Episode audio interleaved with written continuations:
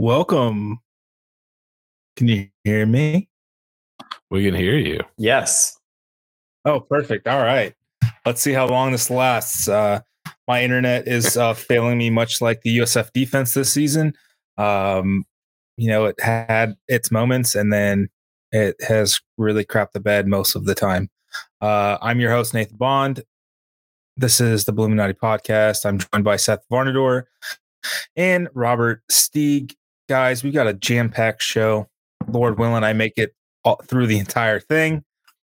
Uh, we've got uh, to recap the Tulsa game, which was uh, more exciting than I think all three of us thought it would be.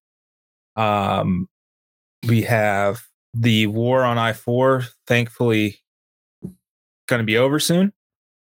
And then uh, some hacky Thanksgiving drafting.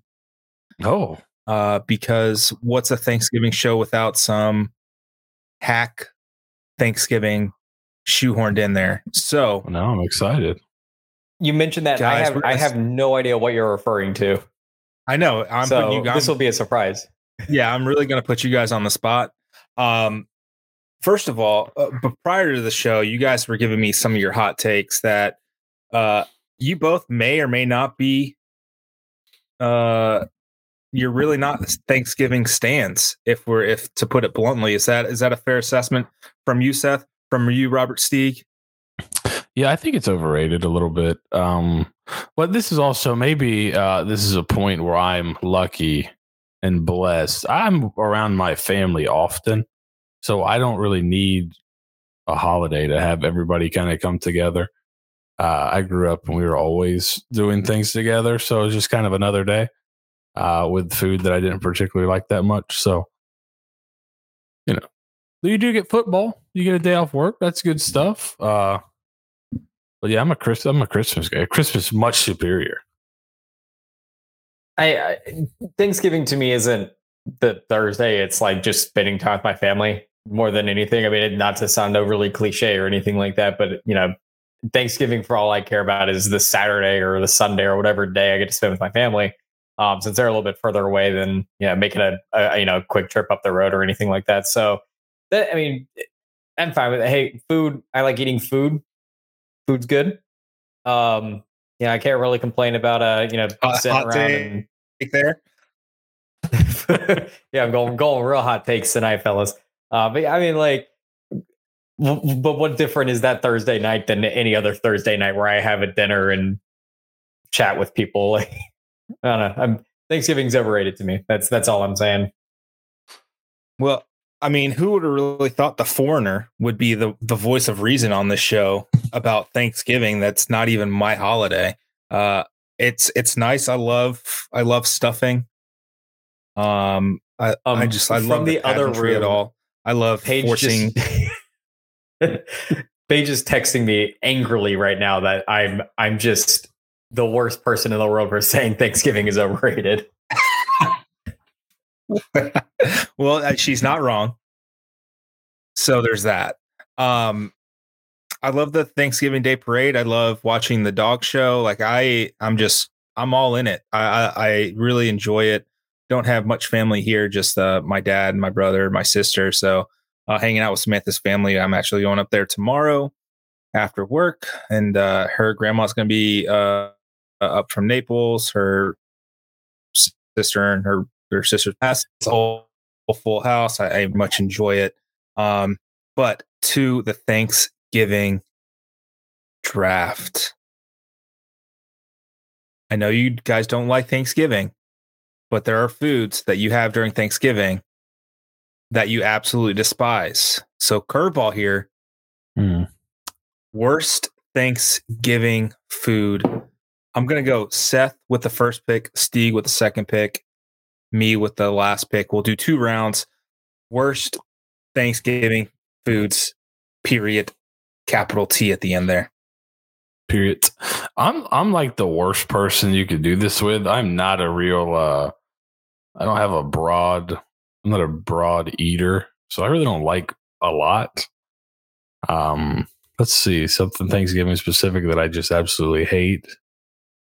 It's most of it. Uh I'll just go because I just don't like the way it looks. I don't like the. I can't trust the way it looks. Uh, a deviled egg. Don't like a deviled egg. Interesting. That is a hot take. That's Don't hot. like There, That's- there's some people that scorching. absolutely just would die for deviled egg. They'll eat like Yeah. 30 of them in one Love a scram. Love a scrambled egg. A fried egg. Deviled egg. No, thank you.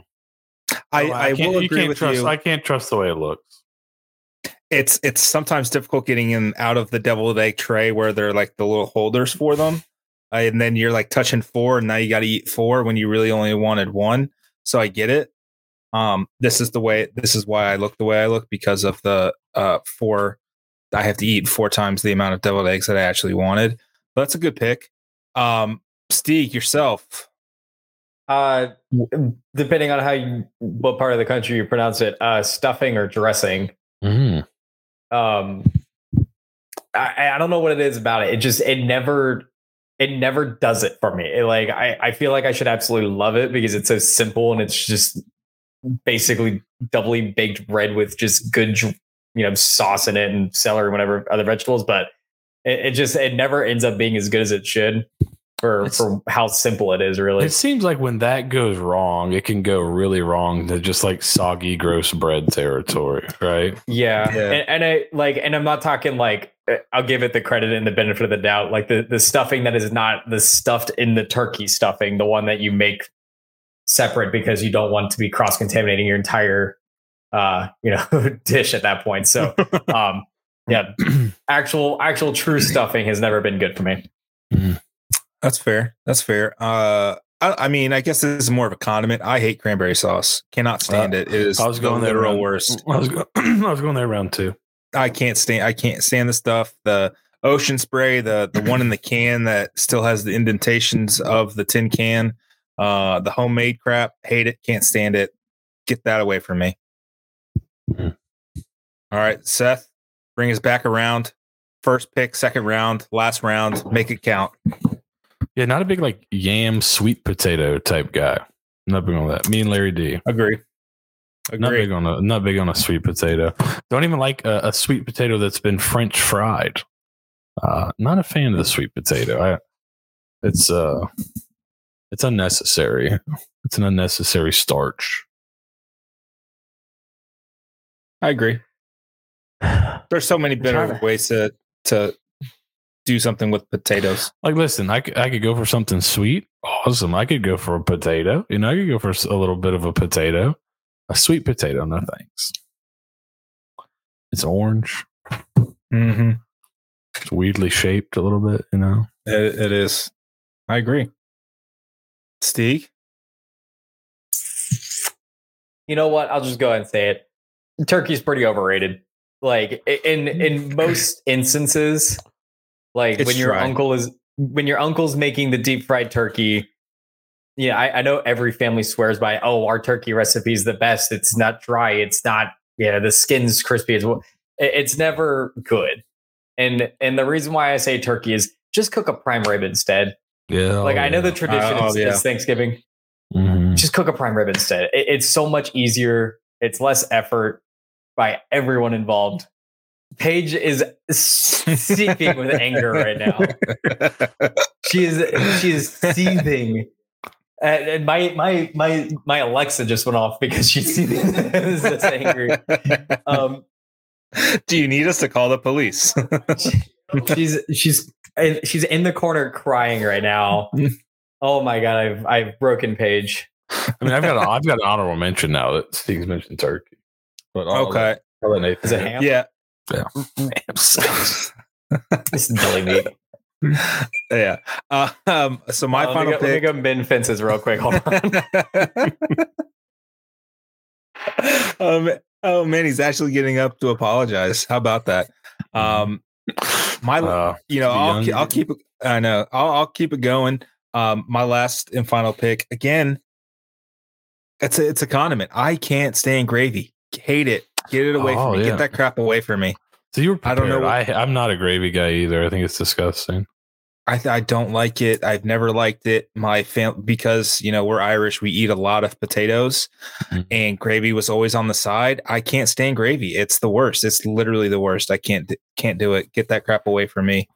Um, Steeg, newly single, welcome back. uh, I, I think I think I failed to like you know put this in the proper perspective. Uh, Thanksgiving is Paige's like all time favorite holiday. Like like like this.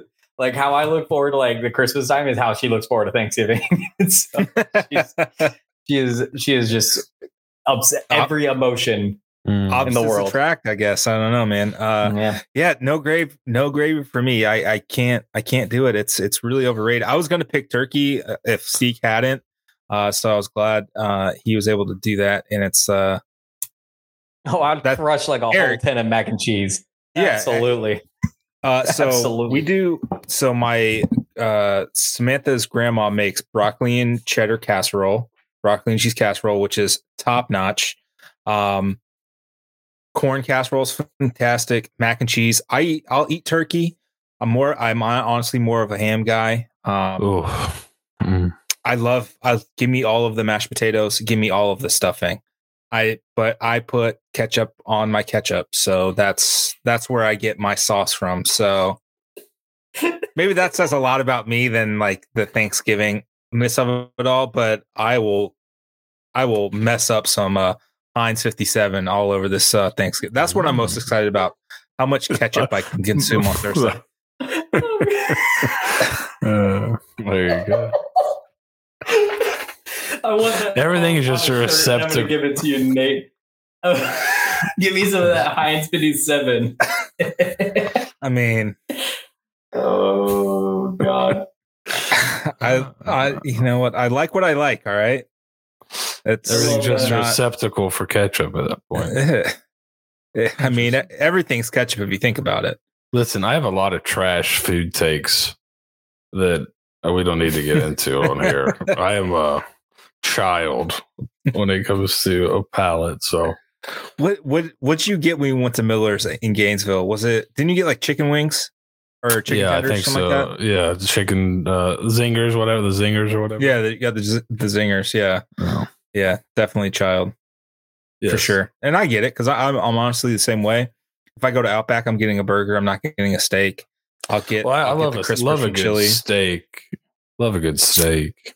Yeah, I'm. A, real- I could I could leave steak. Mm, see, not me.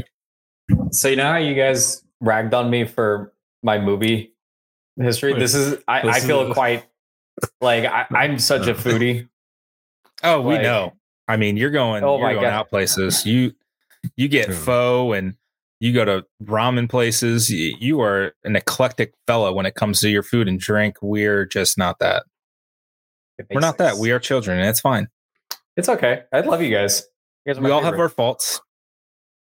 I But- think that Sean. I hey, I let me just say Listen, because I- for the record, I ended up being correct that Sean Connery was in an Indiana Jones movie. That's what made it funnier. It was now, you know, Al Michaels has never had a vegetable, so you know, who am I to talk about the virtues of the vegetable? Yeah. And Tom Brady hates strawberries, so I mean, we all have our thing. My God, he'll be so inflamed. Could you imagine? I've been thinking that, like, um, this is way off topic. Tom Brady gets very upset at Antonio Brown, wants to take a hit out on him. Uh, he would just, like, you know, load up a smoothie with strawberries to really take it to him. I think so. He'd be, Antonio Brown would be so inflamed. Those joints would be, it would be so tough. Be terrible. It would be terrible. All right, let's let's get back on track. I enjoyed the the discourse of um you. I guess you guys are just kind of un-American, and that's fine. It's it's, it's whatever. I guess I'll be the American one uh, for a change. Um, so that's fine. That's pre, I mean, that's You- pre America. I guess so. That's pre Putting a hit on someone. That's pre founding. yeah, putting a hit on somebody by uh, making them eat uh, strawberries. Yeah, that's that's for sure. Um, Inflamed joints, baby. yeah, I get it. Um, let's ju- let's get into football, I guess. Um, USF football loses 49-42 at Tulsa on Friday night. Um, they had an early lead they had a chance early in the I think it was in the first quarter to really really go up big. I think it would have made it 17-7 or 17-3 something like that. Uh couldn't capitalize, but I think the story of the night is well two stories, right? Byrum Brown making his first career start. We had Seth, you and I on the pregame show. We had no idea what to really expect from him on the road, 28 degree weather. You're you're missing Xavier Weaver. Yeah, especially with that news coming down. Uh, completes his first 21 passes of his uh, of the start. Completes 84% of his passes. Looked sharp, um, confident with the ball. Could move around. Made some plays with his legs. Uh, I think this is what everybody thought he'd be uh, coming out of spring, and then bringing Gerry Bohanon in and being okay that Timmy McClain may leave. Yeah, that's uh, you know, and we talked about it at halftime, I think. But that the the bringing Bohanon in was signal from the staff that you felt pretty good. I I thought, and we and we all kind of talked about it in spring and the summer. Um, we talked about uh, Brown in spring, and then in the summer when Bohanon came in, kind of this signals some amount of faith in him from the staff because you would lose probably bringing in Bohanon, you're probably losing one of Marshall McClain, you think. So that would that would elevate Brown uh, pretty early to being a guy that might have to play this year. And guess what? He's a guy that's had to play this year. Um, but just the fact they take Bohanon, I thought showed a lot of faith in his develop in uh, Brown's development because you didn't care if one of the other guys left because you still had your young quarterback there. That if Bohanon was your guy for two years, you have the heir apparent. If he's there for one year, you st- you still might have the heir apparent. So uh, I think that has turned out to be a pretty good call from the staff. Yeah, I, I mean, he was he was freaking electric and commanded the offense. I mean, hell, Chris Matillo caught a touchdown pass from him. Like they were they were doing everything to get these guys involved. Sean Atkins had his first career 100 yard game. Uh, but the other story is Brian Battie becomes the sixth USF running back in history to cross that thousand yard rushing plateau. And he, man, he did it with ease on Friday night. It, I think he was pretty close to it by halftime. And then I think he had a 30 yard run uh, called back midway through the third quarter and then had to do another big run and still got it and ended up what 150 yards or something like that, something ridiculous. The, the guy has become the bell cow for this program.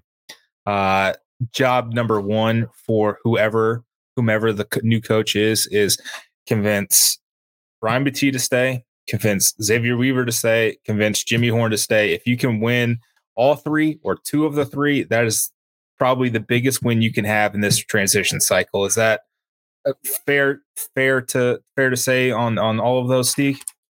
Right. Yeah. I mean, there's going to be attrition one way or another. There was going to be attrition one way or another. It didn't matter if, you know, USF had won nine games, if USF had won one game, if USF kept Jeff Scott, if USF didn't keep Jeff Scott. Um, you know, the attrition is going to be there one way or another, especially with kind of the one, this one free transfer rule that's kind of in place.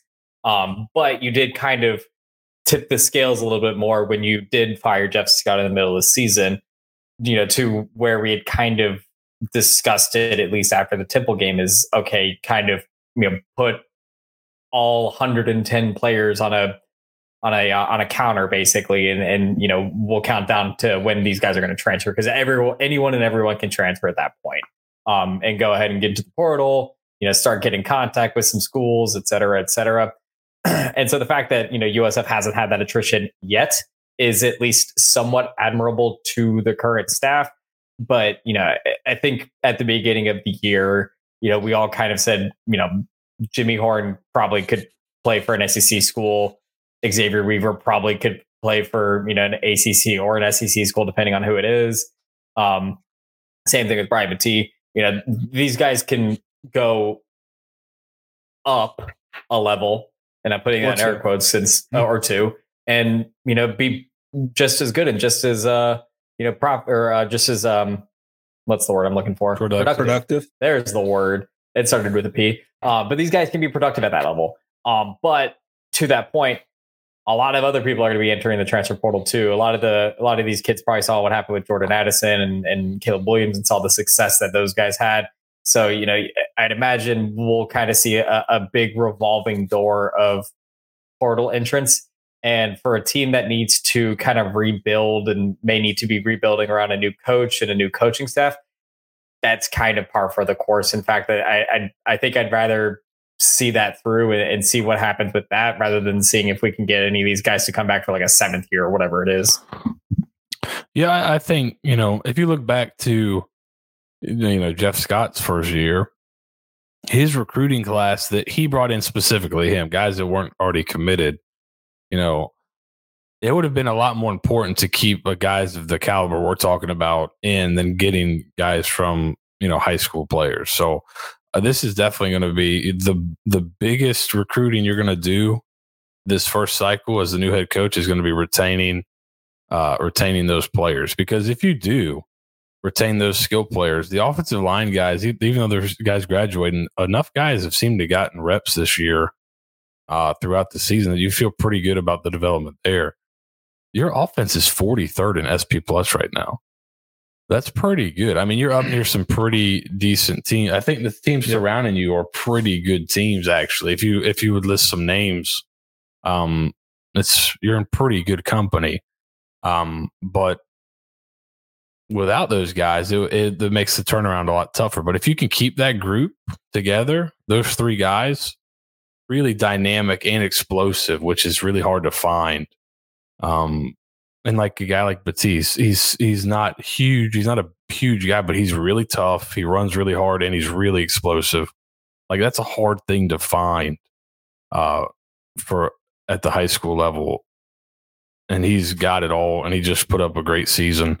Um, he's definitely someone you need to retain. I, the crazy thing about him is like, without injuries, how many carries does he get this year? And that that's what that's what's scary, right? It's like so Jaren Mangham doesn't get hurt, uh, Kelley Joiner doesn't get hurt.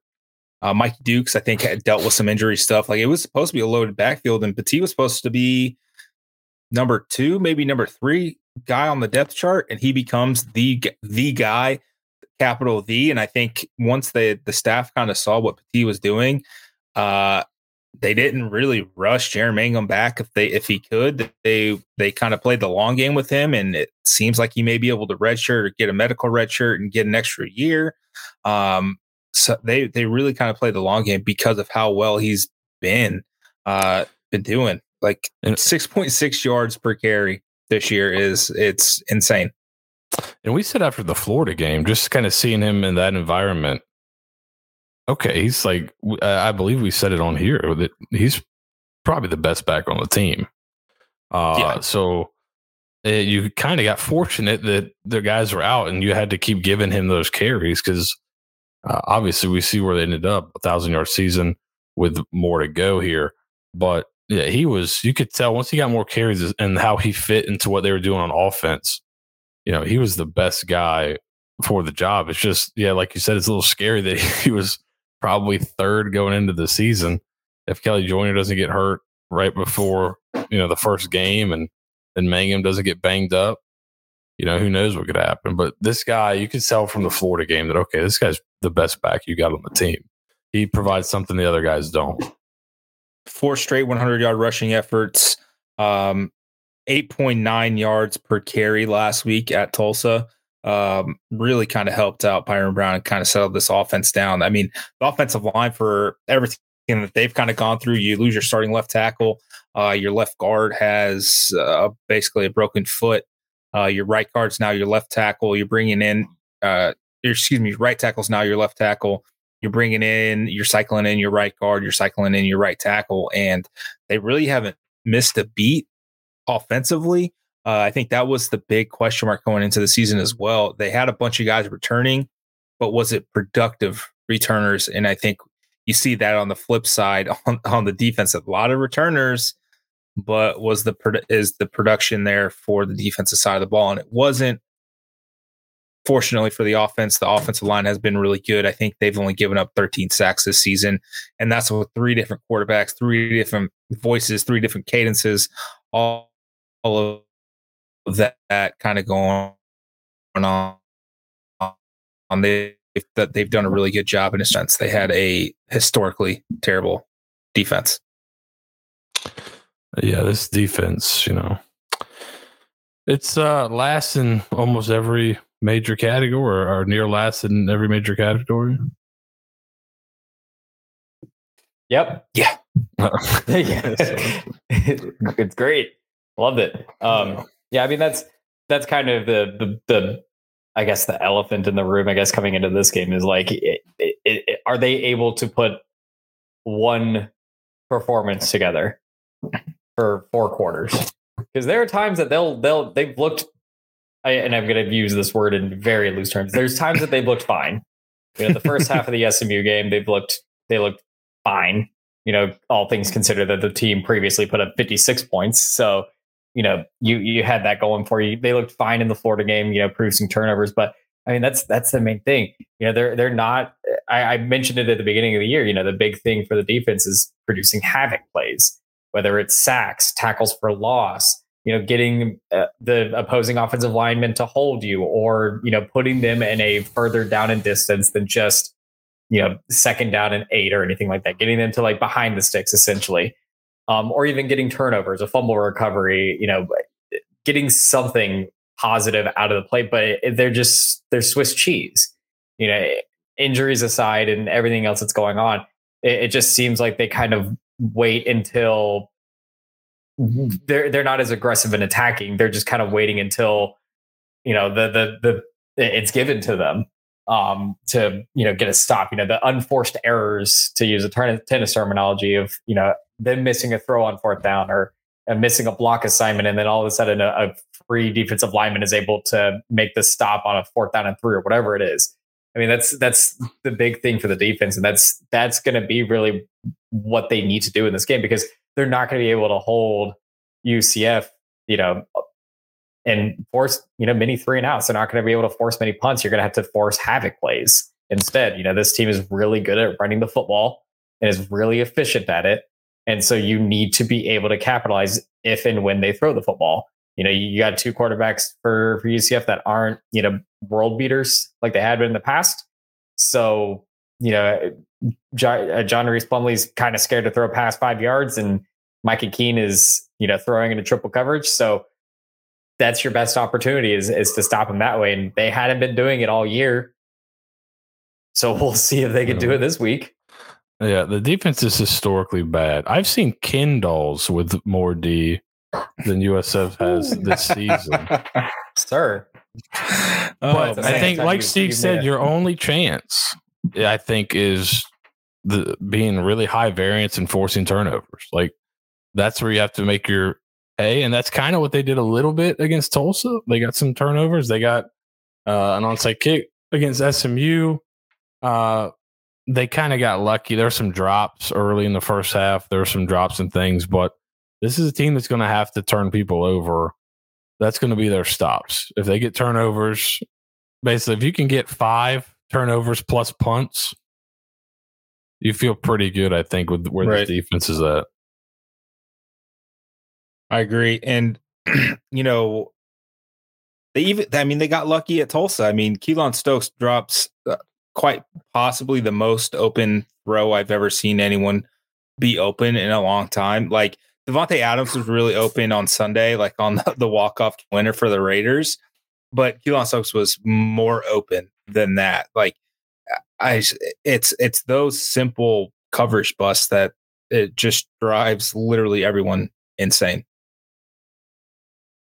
Yeah, and that one was just like guy not getting out of his back pedal fast enough. He was pedaling and then the dude just ran by him and he just kind of stopped almost. It was it was bizarre to say the least. Yeah. Um, um Eric, to answer your question real quick, uh, most recently it happened in 2018, and in fact, it was much worse than us. UConn's defense in 2018 gave up 50 points a game. Well, there you go. Well, there you and go. then I think the previous time the previous record before that was like a um, like I think University of Louisiana Monroe gave up like 50 point like two five or something like that. Yeah, I mean, I mean, realistically, yes. Like I think Larry kind of said, and we're putting again a big curse on the program. They can only get better, right? Well, aren't, at, aren't they adding like two new teams next year? aren't like aren't two teams making the jump, so they could actually finish 133rd. They could. You are correct. Yeah. We said after last season. Isn't it- there's was no it way, Sam- there's no way they'll be 130th again. Isn't it like Sam Houston State and someone else? Aren't they making the jump next year? Yeah, it's another comp. It's a team joining the Conference USA. Um, it's not Kennesaw. It, oh, not yet. I think Kennesaw is joining maybe the next year. Soon. Yeah, let me But see. I think that I think there's a couple of teams joining. So technically, technically speaking, they could. Be Ah. Jacksonville State. Oh, Jacksonville State, which is actually in. Alabama. Not Jacksonville, Florida, Alabama. Fun fact. Uh, Al- It's almost like there's Alabama. a. Yeah, they're joining 2022, um, and then uh, Kennesaw is joining 2023. Uh, neither of those teams can go to the college football playoff uh, in their first year. That sucks. What a shame. shoot. Darn. Darn it. So there you have it. Um, let's let's jump into the the pre- I guess you guys want to do the preview or do you want to talk uh coaching stuff real quick? Uh, do we have to talk about the football game? Yeah, I mean, Uh, Okay. I mean, Uh, let's don't. I let's mean, talk we about- really don't. let's talk about football. I can show. I, I can show you some. Uh, I can show you some graphics real quick. Would you like guys like to see some preview graphics? Yeah, let's do some preview graphics. Pretty picture. Do some preview. All right, I'll let you guys pick. I'll let. Or I'll, I'll let Steve pick. Do you want to go with our, our good buddy Parker, or do you want to go with the nerds that game on paper? Uh, Parker's pretty sexy, so let's go with him. Okay, we'll go with our good buddy Parker. All right, so here's what Parker's got. So, all I see is a USF cover. That that uh, I, I will say the um, if you'd had told me like four weeks ago, like precisely after that Temple game, that we would have a greater than twenty percent chance of winning this football game, I would have I would have pooped my pants right Mm. there. Um, that, I mean that's pretty favorable. Uh, I'm gonna actually probably look back on Parker and see what you know previous uh, weeks kind of look like, but 22% isn't that bad. At least it's a it's better than like the Cincinnati game and the Florida game. Um, but yeah, it, I mean that the glaring amount of deep dark red on the offense versus defense at the top there is just it's it's almost comical. Yeah, it's very. I mean, the deepest, darkest reds on this defensive column here. Uh, nothing better than 119 on defense. Again, out of that's, 131. that's field and that's field position. And that that's a very generous statistic to and that's basically yeah, that's where your punts get downed. So, so tight. not great. And then you can see on the other side where, where what field position does the defense give you? They're 109. Uh, so yeah it's uh the it's been it's very surprising i guess not surprising watching it but we all thought coming into the year the offense could be pretty good.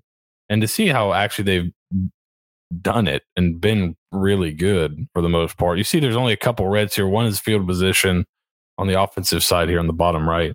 One is field position. That's a function of hey uh, you get the ball in the 25 a lot because people are kicking off touchbacks into the end zone right? Right. that's kind of a function of that. And then uh, the EPA per pass, which I, I think has probably gotten better uh, as the season's gone on because they started out pretty poor throwing the Right. ball. Uh, but other than that, everything's average to above average. And you see, like UCF, everyone talks about how great of a rushing team UCF is. USF's actually a better rushing team in, turn, in terms of EPA per rush, right? Or, or, or actually, they're right neck and neck. So, um, I was looking at the defense here. Uh, but they're neck and neck in terms of being able to run the ball. And everyone talks about UCF's dynamic run game. Well, USF's got one too. And I think um, USF's passing game is trending up where it seems like UCF's is trending down. Now, Right. what is the cure for a passing game that's trending down? USF. Again, Blame USF's University defense. South Florida Bulls. so um, that one might uh, that Just ask EJ Warner. well. yeah. um and, and you know that's that's the surprising thing right like navy navy beats the central florida team 17-14 over the weekend and I, I mean, Navy controlled the ball for long periods of time. They had long sustained drives. They, I mean, they they pummeled Central Florida into the ground. And this defense, this Central Florida defense is actually pretty pretty damn good. Like I like what Travis Williams has been able to do there. Um, they've got they've got them playing hard. Um, which I don't think was the case a lot of times the last couple of years, especially like under Randy Shannon. Like it got it got away from him there a little bit, and for all of the firepower on offense that Central Florida has had over the years, uh, I honestly, I really uh, much like USF, like their calling card has been defensive players, right? I mean, they send a lot of defensive players to the draft, just like USF, um, to kind of see them get back to where they had been. Um, is unfortunate for USF, but I think uh, good for them. And then conversely, on, uh, on you know, we've kind of touched on it. I, they have a legitimate quarterback issue. I, I, it's not a controversy because Gus tripled down on JRP uh, this week as he is their starting quarterback, even though he got pulled at halftime of the Navy game because the offense wasn't moving the ball. But uh, they're they're still pretty pretty good. I mean, he's their he's their leading rusher. He leads he leads the team with 715 yards. Um, but Isaiah Bowser uh, has he leads the team in carries. He's just not he's you know, four yards a carry, four yards a carry. And you, you know what, against this USF offense or defense, excuse me, it's that'll be six yards a carry, six yards a carry. And uh, he leads the team in with rushing touchdowns as well, Bowser with 13. They do a really, they're more run heavy. And I think that's, I mean, I'm, I'm saying this like USF has something good that they can do on defense but I'm laying into not USF's favor that they can just kind of run the ball. I mean, USF's best shot is what they did at Florida is control the ball for a long period of time, hope for a couple of mistakes by either one of these quarterbacks as they're they are prone to do, uh, and go from there. I mean, Plumlee's thrown seven interceptions this year. Keene's only thrown one, but Steve, as you mentioned, he is a big fan of uh, I'm going deep. It's a special by him. Um, yeah, I mean, it, it, I will say, looking at the you know the deep analyticals of of this all, um, it doesn't give me better hope. I'll just be frank with it. I mean, it, it like looking at this one, it it actually quite makes me feel worse. Um, I don't know if that was possible, but it does. Yeah, if you weren't positive about how bad the defense was, you can look at these two graphs. The one we just showed with Parker, and then here's the game on paper where instead of a deep, deep red, we're going to a deep regal purple here. Uh, very bad against the run. That's the kind of that's the thing. It's uh very bad against the run there. 131st against the run against a team that's pretty good. So, um, yeah, USF pretty good at running the ball though. That's that's kind of and then UCF seems to be their weakness is pass the defense but you know, I, it'll somewhat depend on who plays for USF. I think that's another factor that has kind of creeped up out of nowhere. Um, not out of nowhere, I guess. All year there's been guys out, but you know, no Xavier Weaver last week. Uh, I don't know. Did we ever get a reason for that?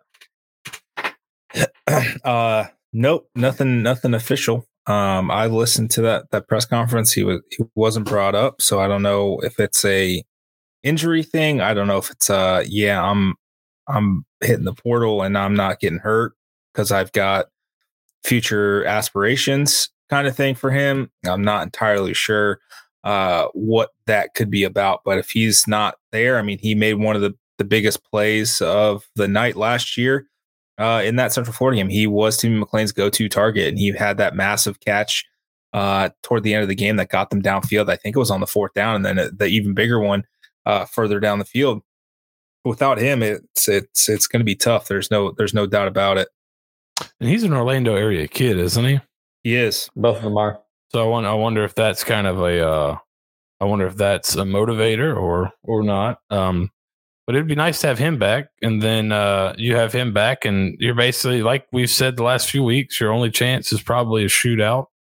Um, but I, I think really like the plan has to be kind of like Nate alluded to. You you do what you can to extend drives offensively, hold the ball, don't be in a hurry to give it back. If you can get a couple stops on defense and then hold the ball for a while, try to frustrate uh, UCF into making some mistakes offensively, maybe get them to press a little bit. I know I think DePrado said he thought UCF did a really good job of not pressing uh, when they were in trouble. They played their way through it and were able to get through it. Um, but you're going to have to try to to get them to press a little bit, uh, make some mistakes offensively that you can take advantage of and get the ball back to your offense. And then uh, we'll see how much Byrum Brown can carry over from that first start to this one. I think there's going to be a big uptick in uh, defensive quality this week compared to last week. Yeah, and now there's a whole game film uh, on him now instead of those last couple of drives, the last few weeks of the season. Um, teams know what he's good at, and uh, they know what he may struggle with. Um, so that's going to be interesting to see what Central Florida dials up. I think they'll probably try to bring a little bit more pressure than it felt like Tulsa didn't really bring much. They kind of sat back and asked him to pick them apart, and he he uh, he obliged um, uh, and, and, did a really good job of that. I think it, the whole thing with freshman quarterbacks and Seth, you probably uh, speak to it more than anyone is. Uh, you want to speed them up. You want to cause chaos. You want to get in their face. Best way to do that, especially with this kind of defense, is for guys disguise some of your coverages, bring blitzes from unsuspecting areas, and you know, kind of force them into a, a, a bad hand. Yeah, and and that kind of does bring up. I thought Trickett did an unbelievable job of scheming up plays and kind of looks, and then Byrum Brown did a great job of hitting those. So so many times the last few years, when stuff has been schemed up, it's been missed by the quarterbacks, and he did a great job at hitting those. But it seemed like they had a pretty good idea what the look was going to be to scheme it up. So if if you know if UCF is changing up their look a ton, bringing a lot of pressure, moving guys around post snap, that makes it a little bit tougher.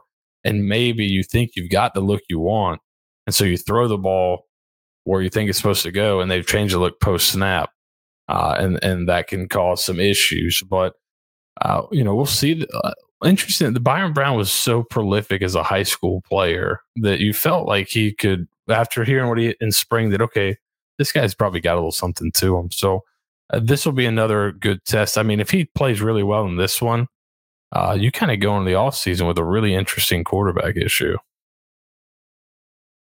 Oh yeah, absolutely. If he uh, if he lights up UCF or you know doesn't, I mean, we, I think two of our podcasts have been called "Don't Poop the Bed." Like all he really has to do is be competent. Yeah, and, if he plays well, adequately. Yes, if he if he is not like four of eighteen with three interceptions and gets pulled for the walk on or whatever, there I think there there'll be a lot of conversations had um, in the offseason about where where this team goes with Gerry Bohanon, who has another year left, and Byrum, who technically still has four, and he's getting a crap load of experience at the end of the year, which is vital in quarterback, and I'm excited to see where it goes. Um, I, I hope he sticks around. I hope he is the guy. I think he's proven to be everything we thought he would be. And I know everybody made fun of the grit score as USF plummeted to a one and ten record, but him being consistently in the top ten, top three, uh, probably says a lot about him as a player and what he cares about than maybe any other grit score that was probably out there. It's a hard thing to do as a freshman come in and compete in an off-season workout program with a bunch of older guys, especially with like the COVID stuff where you've got guys that are, you know, not just 20 years old. You got guys that are probably 23, 24 on the team, not including uh, punters from Australia and things of that nature. Um, but to come in and compete and be top 10, top five consistently uh, is really impressive. And you're kind of seeing that on display now.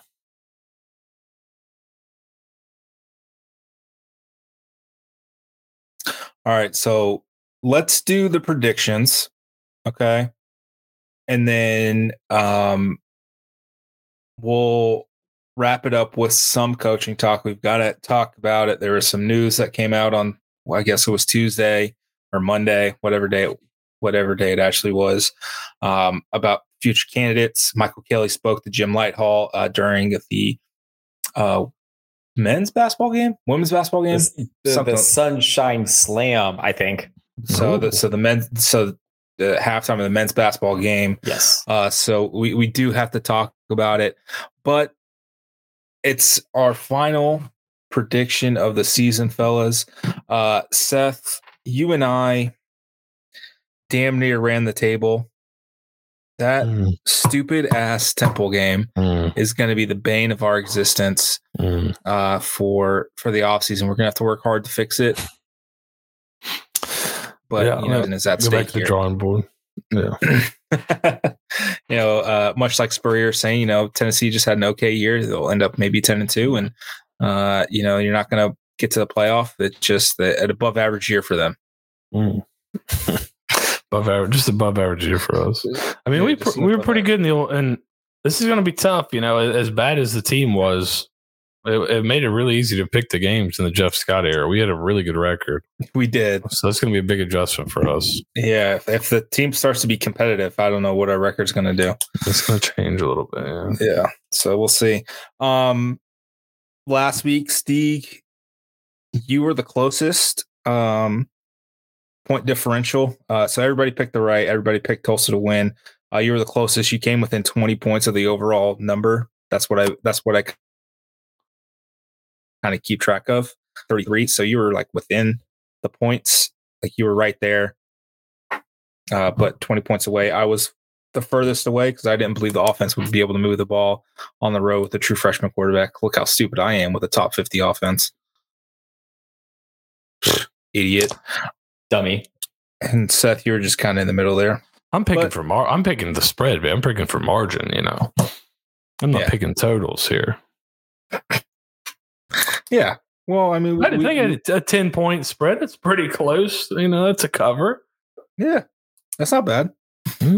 That's not bad. Um, let's let's hit it, Steeg. It is the final War and I four for Lord willing forever. the Bulls have a lot at stake. We haven't even really mentioned this part. Uh, it's a rivalry game, but can also keep Central Florida out of the conference title.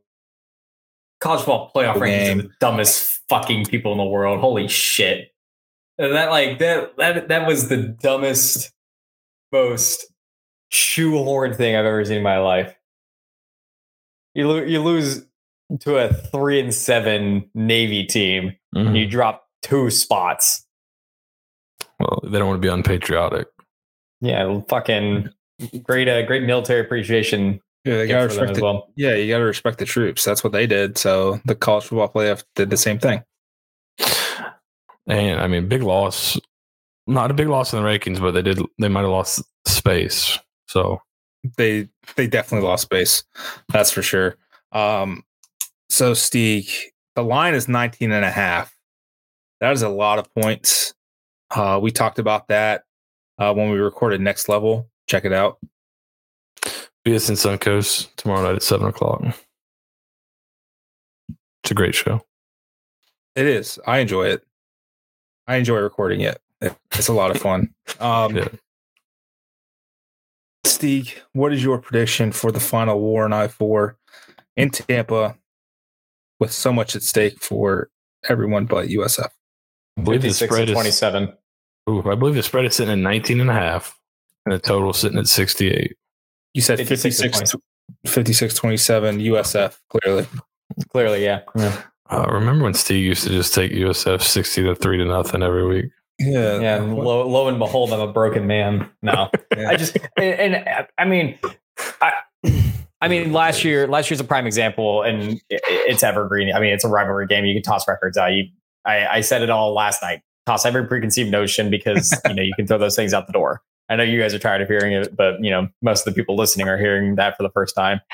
But 131st ranked defense that is absolutely egregious against the run against an offense that really eh, the only thing that they are consistently good at is running the football. and Gus Malzahn and his archaic 2001 offense can only really run the ball consistently, which probably means that John Rhys Plumlee is going to throw for 475 yards and only rush for like 18 or something stupid like that. So, yeah, I I I want to I want to have the faith, but also rip the bandit off, get the season over with, hire your new head coach. Oh, praise praise mm-hmm. be. Seth, how about yourself? Yeah, see, I am I'm I'm of the mind that it's the last game of the year, so you can't hold anything back if you're if you're USF. Um, oh so man, I love it. I, I think they're going to come out with a bunch of interesting stuff, a bunch of tricks. They're still going to lose, uh, but I'm going to go. I'm going to go 45 31. Interesting part of this. I think if Tulane wins, they play Friday. If Tulane wins, I think you might see UCF pull guys out in the second half if they're up big. And I'd imagine USF will keep playing. So uh, that's why I think there's going to be a cover and the ability to score that many points.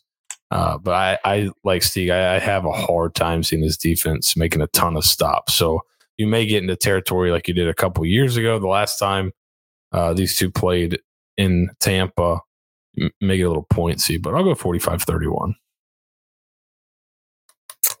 Yeah, I'm I'm I'm kind of with you guys. Like I don't see. I mean, clearly this defense has not done a damn thing this year to suggest that they will stop a nosebleed, will stop babies. They can't stop anything. Um, but yeah, I I think Central Florida, uh, they've got multiple things that they want to do to USF as they leave for the Big Twelve. They want to secure their spot in the conference uh, title game. They want to beat USF for the last time ever and basically uh, get revenge for what oh was it 05 to 08 and basically what USF did uh, when they figured out that they wouldn't they, they were not renewing the series if there's not a shovel in, in Tampa at that in that UCF sideline in that locker room I will be shocked. I will be absolutely shocked that they don't have a shovel out trying to dig up the turf at Ray J after what USF did, and I don't blame them. They this is this is USF's comeuppance, uh, and it's decades worth of ineptitude by Judy Genshaft, by the athletic department, by the university itself. The final result of this game is going to be symbolic of just the absolute atrocity that USF has become was allowed to become that they never capitalized on the momentum that they had congratulations. You're get you're going to get your shit kicked in on saturday 65 to 35 oh, no mercy. Strike first strike hard no mercy. That's what central florida is going to do to this usf team. And they're going to be able to do it because the defense can't stop anyone. So uh, it's it's name your name your number. Name the score. That's oh, what UCF's going to do. They did put up 70 against a, a team that was a um, statistically a better defense, so they are capable of doing it. I don't see it happening. I mean, I could actually kind of see it happening. It's it's going to happen. Ooh, um, with that crap, it is. And listen, USF put up what 64 to 12 in 2007 against them. Like, and they they poured it on. They had three different quarterbacks throw touchdowns. I like they had damn offensive coordinators on throwing a touchdown and at the end of the game. Like it was it, it was an embarrassment. And they're gonna they're gonna try to do the exact same thing. And I do not blame them one bit. Um, but that's also true. It's true. But before we get out of here, um, there was some news, I guess, uh, Monday, Monday, Tuesday. Um, Deion Sanders has allegedly been approached, talked to by USF about the opening um, which is not surprising. He seemingly is out of the running for the Auburn job. Um, if we're to believe that one guy from that one random TV state, this is what guys. Once again, don't coaching carousel craziness. This is what happens. I mean, it, but Blanket may end up at Auburn, but uh, pump the brakes a little bit. And this stuff is very fluid. So like you'll you'll see times where I remember Florida was when they had Mullen hire, there's all these reports about Chip Kelly and they met with Chip Kelly and he's gonna be the guy and somebody saw Chip Kelly at the airport. And then Chip Kelly's not the hire, and everyone's like, "Oh, that's well, that was all fake." No, that was all true, but things change very can change very quickly. A guy can just drag his feet, and then all right, well, I've got time, I need to move on. So there's a lot of uh, a lot of things that can change. And uh, one thing Steve has said a couple times is sometimes when you hear it in public, that's not a good sign if that's something you want. Right. I mean, we all I, I, we love Michael Kelly dearly on this podcast. Um, we have had good conversations with him. He does not let anything leak out ever. You know, most of the time, any of these conversations and any of these interviews, you know, they're they're happening they're happening either remotely or, or in different locations that are not on any of these campuses or are able to be tracked or traced by any stretch. So the fact that this leaked out made me think that this came from Deion's circle to try to to woo a another school to come in and one up them, knowing that they need to work a little bit more urgently to you know work on their candidates. Because you remember there, I think there's what nine openings right now.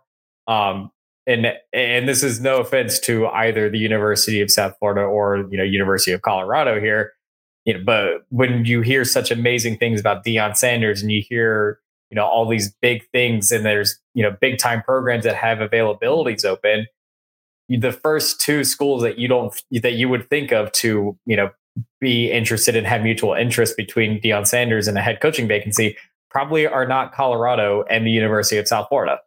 You know, I mean, uh, no, again, I, I just living in reality for a second. The fact that Colorado was looped in on it was like, okay, he's trying to leverage something out of this, whether it's to get out of it, find an excuse out of it, or to leverage something else. So that's kind of where I'm thinking. I, I, do think that it is more admirable in the sense that USF isn't kind of playing it safe this go round. Um, we've heard about who they interviewed for the last go round for Jeff Scott. Uh, and it was very clear looking at the candidate pool that it was going to be Jeff Scott because the other people that were interviewed were candidates. Not inspiring. not, inspiring. Not, not inspiring. Well, re- retroactively, they were not great. Uh, if, right. And, it, it, was, you know, a guy that's always going to take that interview and a guy that was very desperate for an interview. so, you know, it, it, was, you know, you know what? Screw it. I'm, I'm going to, I'm going to let you guys know who the, who the names were because absolutely, oh, it's, God. it's been three years. I think some of these guys aren't even at the schools they're at anymore. It was Blake Anderson, Larry Scott, uh, um, Jeff Scott, obviously, um, Say it. God, there was one more. Is defensive coordinator somewhere who has Say a bad defense now, right? Where's he at? Oh, he's somewhere. And then, last but not least, as more of a courtesy, I want to make sure this is stressed. Uh, Jim Leavitt. There you go. Bomb drop, mic drop, whatever you want to call that. Um, there you go. Um, so I, they need uh, a little bit more. I mean, the list that this current list that we're hearing, and uh, you know, some off the record stuff that we've heard, um, a little bit better than that. Oh, right, right. Steve, I totally forgot. And Willie Taggart had a mm-hmm. conversation. Mm-hmm. Yep, I I totally forgot about that. Yep. Um, so that there there were some there were some conversations uh, had there as well. But I think the list that we've heard so far, I think the scuttlebutt is I think we may know of half, if not a little bit more than half of the people who have been contacted by now. Um, if our num if I'm remembering correctly, there's Deion, and then there's three others that we may know of. Do we want to no, I, I don't want to side. No. Okay. I do not. I think we um, had. Yeah, I, we pinned down four of them. I know that. I know that for absolute yes. certainty. That we yeah, we, yeah, we did. Yes. So we but, and we can down... take a really good guess that we know the last two, but not able to confirm right. those. Correct. Um. So, are any of them on your list of candidates? Do you want? Can we answer that? The four, the four of the six. Or ten? Were they on Seth's list or were they on my list? Because my list, uh, my list, I the the the one guy that I wanted them to interview apparently hasn't gotten the interview, and I'm upset about it. I've Maybe gotten. Interview. I mean, I can tell you. I, I mean, I, my list is like the list of candidates I would accept has like 25 people on it. So, yeah, two of them, two of them, two of them are. Yeah, if if the ones we know about are ac- or ones we've heard about are accurate, uh, two of No, three, right? uh depends. Uh, we're gonna do some inter- internal chatting real quick. Uh, let's riff, riff, riff. everyone, uh, everyone, throw on whisper mode real quick. um, let's see, uh, I'm typing this out. But Sorry. uh, I'm, I'm glad to see, regardless if if um my list is uh dynamite. By the way, it's just but if they hire somebody off the list, it's a win in my book. Um, but Seth, check the check because I, I I'm fairly certain that that'd be four, right? yeah, That's number yeah, two and number That's number two and number four were not on my list. Yeah, yeah, Oh, okay, okay, yeah, gotcha. Fair enough. So two two Yeah. of Seth's. yeah. I go. and pull up the list. Uh, no, Seth, Seth's list is now uh, like legitimately like 25 deep. Like he has been tinkering with it, and we kind of play off of it as we kind of discuss these things. Um, Yeah, my list is who I would like. My list has nothing to do with who they will actually. hire. This is not a hot board as so much as it's it's like a uh, a Seth's list, a Santa, like a, a list for Santa. Yeah, Yeah, Seth, Yeah. Seth was doing some heavy research this week. I mean, I, he was up at three o'clock in the morning watching uh, Swedish football league, trying to find uh, the offensive coordinator for the uh, Kornsberg Falcons. So yeah. mean, part of that is I was up late the other night, but I was not. but um, um to to your point um nate we'll probably never know who the full list of candidates actually is but uh we do know that they do want the head coach uh in place well not in place but hired by the 5th of december. Uh michael kelly has mentioned that twice now. So mhm. you know that, that doesn't necessarily mean two that weeks. two weeks? Is it two weeks? Is it a week and a half? That's two weeks. That's a long time. Shit. Yeah. um yeah and that's probably to the effect that some of these guys are coaching um conference championships or or things of that nature. Um so you know their season's not over this weekend. They have another week uh so that's probably why to give them at least the due diligence of of doing that um and again it doesn't necessarily mean that they will be hired and then you know giving their introductory press conference. If they have any postseason, you know, aspirations or goals or bowl games or anything like that, I'm sure you know that'll be part of the discussion. I as well, I think, um, quite frankly, the only way that someone is uh, going to be coaching in a bowl game, or Eric, as you mentioned, Deion coaching in the Celebration Bowl, if he uh, if he makes it that far, because he, he still has to win the SWAC to get into the the uh, Celebration Bowl, correct? So are we? no, he's in the against- celebration. They're in the celebration bowl already. I think they have to win this. I thought they had to win the SWAC. 'cause It's the SWAC champion.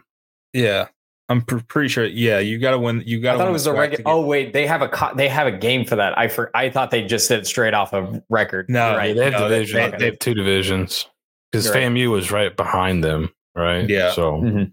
Um. So, yeah, if if it is Deion, I don't think Michael Kelly lets him coach in that game. Uh, they I let know, I- Jeff, I- they let think- Jeff Scott coach in the semifinal because it was the semifinal. Um, I don't think Michael's going to make that make that If- choice two times. if Deion says he wants to coach in the game, you let him coach in the game. If that's what it takes to get him, I think he would be a. I think he'd be a very good hire. Um, he was on my top three list of the guys I didn't think were attainable, but that should get a phone call. If he wants to coach it, let him coach it. It's December seventeenth, right? Yeah, and as we discussed, the transfer portal is open for 45 days. So once the championship teams are announced, which is around the 5th or 6th of December, through whatever 45 days is after that, what Yeah. January 18th or 20th or something like that. So the portal's still open. So he could, I guess, technically coach in that game and, and still be okay. I mean, um, coaching in the semifinal national championship game makes it a little bit tougher, but I don't think anybody uh, that has the potential, unless Sonny Dykes decides to come to Tampa or something like that. Yeah. Uh, I, I yeah, Garrett Riley maybe. That's uh, I threw that name. We threw that name out a few weeks back on uh, next level. Uh, yeah, I, I'm I'm with Eric. I, I'm just I'm glad a call was made. I, if, if a call, it seems to be that's legitimate information that a call was made.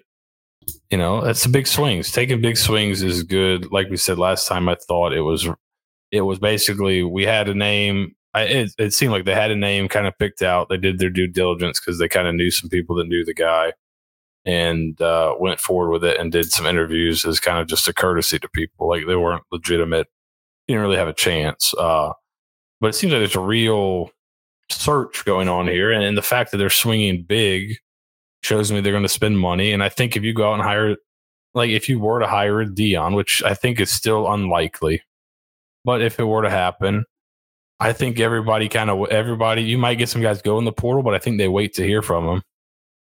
His name carries weight with the young people. Still. yeah, it's it still does absolutely, and you know, I think uh, the prime prep thing is a legitimate concern. I think Brett McMurphy is talking to.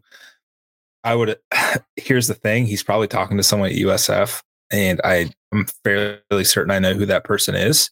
Um, they're pretty buddy buddy. That's why if you guys ever see Brett McMurphy break any news about USF, it's he's talking to one person. Um, so be wary of that. And um, uh, it's probably a legitimate concern. Um, Yeah, the prime prime- prep thing, uh, uh, little little sketchy, little fishy. It was Maybe not all his fault. it was a charter school uh so they were getting money from the state of texas. And then they uh yeah there's some good articles on it from like the dallas morning news that are pretty in depth uh but there it was basically i don't and this is where it's hard to tell. It was called prime prep. They used obviously deion's celebrity uh and his name to with the name of the school the prime part. Um and he was i think he was a co-founder maybe of the school but i don't know how much actual stuff he did on the day to day and the financial side of the school. And that's where a lot of the issues were. They got kicked out of like the national free lunch program for some fishy, uh, so some wrongdoings. And, and so they, they had to pay for lunch for all their kids and they started losing more and more money. So it seemed like really bad financial mismanagement. And that happens sometimes with these charter schools. They'll come in and they'll play, uh, yeah, yeah, somewhat they'll come in and they'll uh they'll come in and they'll pay uh people exorbitant salaries and then realize that they've overpaid for things. I've seen it happen uh around here a little bit. But then there's also um there's all kinds of crazy stuff when you get in the charter school things. But the thing with that one is I don't know how much of that is could be tied directly to Deion actually. I don't think he was a decision maker. It seems like they used his name and then he was the football coach and was trying to recruit football players was kind of the one thing he might have done incorrect is try to go out and recruit players to come to the charter school uh, because I don't think they could field a team the first year because a bunch they try to get a bunch of kids to transfer in and you can't transfer So, play. are you telling me- Texas. Transferring and recruiting in high school is not allowed. Yeah, I think there's a. I think in Texas there's a rule on it about transferring to play. Uh, so, That's so uh, man. but guess That's what? crazy. that doesn't really matter at the college level. So uh, that, that's what I think. That it's probably good to investigate, but I don't. I really don't know what he can be tied to directly in the things that went on there. And there's some bad stuff that went on there. And once you get into like mishandling money from the state and mis- money from federal programs, like I think there's there is some type of ongoing federal investigation, or there was a federal investigation into what happened there, but you know that stuff is serious but i really don't know how much can be tied to him. I think the school basically had his name but how much was he actually doing besides coaching football? I don't know. I would guess not a ton but i'm sure they'll be investigating it. Yep. Um, with that, I think we'll wrap the show. It was it's been an honor and a privilege. Uh, we'll do one more wrap up show uh here next next week, and we'll we'll follow the coaching search as as things um, progress. But it's been an honor. It's been a privilege. Uh, this was probably the most difficult season we've ever had covering this program. Uh, because good God, man, it was a train wreck from start to finish. And uh, yeah, I Yeah, think we're going to do a film room tomorrow. we are going to do a film room, and it's probably going to be on candidates. If I'm if if No, I think I I, didn't thought get we our were, I wires think, crossed. I think we're going to do. Uh, uh, I thought we want to do an offense film room for the last game. What would you rather see, offensive film room or candidate film room? Anybody in here? Because we did the, we did the last game preview, so this is basically a Byrum Brown film room. Yeah, this is going to be a man. Travis Trickett took some shrooms and went hammer style on Friday night. God, I can't wait to see him just rip a line of cocaine. Uh, you know, Saturday night All at right, six so- o'clock, and then just I th- I think uh, yeah I think we'll probably do we'll do the offense and then if uh, then maybe the next week we'll have once we I think we're getting pretty we're starting to narrow down the candidate list so we'll go with a uh, we'll go with a coaching candidate uh, film room the following week. That's What fair. think? What do you think? Or uh, I like the 50-50 of Byrum and candidate. So we could do like some of the top Byrum plays and then do one candidate. All right, we can do that. But you've got something cute. You've got something teed up on in huddle already, right? I've got a guy, and I'm gonna go uh, probably grab some more tonight. But yeah, I've got I've got a couple things. So we'll do that. All right. Great job, Bob Dole. That was your first uh, great idea since like the 90s. So uh, proud of you. Hmm. Um, so again, thanks for tuning in. Thanks for Seth, Steeg for providing the insight that you guys always do. Uh, uh, I wish it the season had turned out better. I had hopes. I won't say high hopes, but I had hopes for this football team. And man, they crashed and burned 14 seconds into the BYU game. So Ooh, I can't I can't wait to do this do this all again next year too. Ooh, yeah, it's gonna be We'll have that new we'll have that new we'll have that new coach smell. Yeah, it's like uh, a I, I that ought to love be so good. He's gonna he's gonna this new coach is gonna schmooze us into thinking they're gonna win a bowl game again. Oh man, Yeah. I can't wait. Love a new Yeah. coach smell. Yeah. Well, anyway, I've been your host, Nathan Bond. Thank you to Seth Varnador, Robert Steeg. Thanks for tuning in to the Bulluminati podcast. Uh, Fuck, I for, I keep on for, I'm putting that out of my brain. That is being pushed so far out of my head. I can't even fathom the fact that we have to play fucking Bama next year. Revenge tour Bama too. Oh, man, Oh that's going to God. suck. That's gonna Lane suck Kit. Lane Anyway. Coach Alabama. All right. Good night. Go Bulls. Good Go boys. Bulls.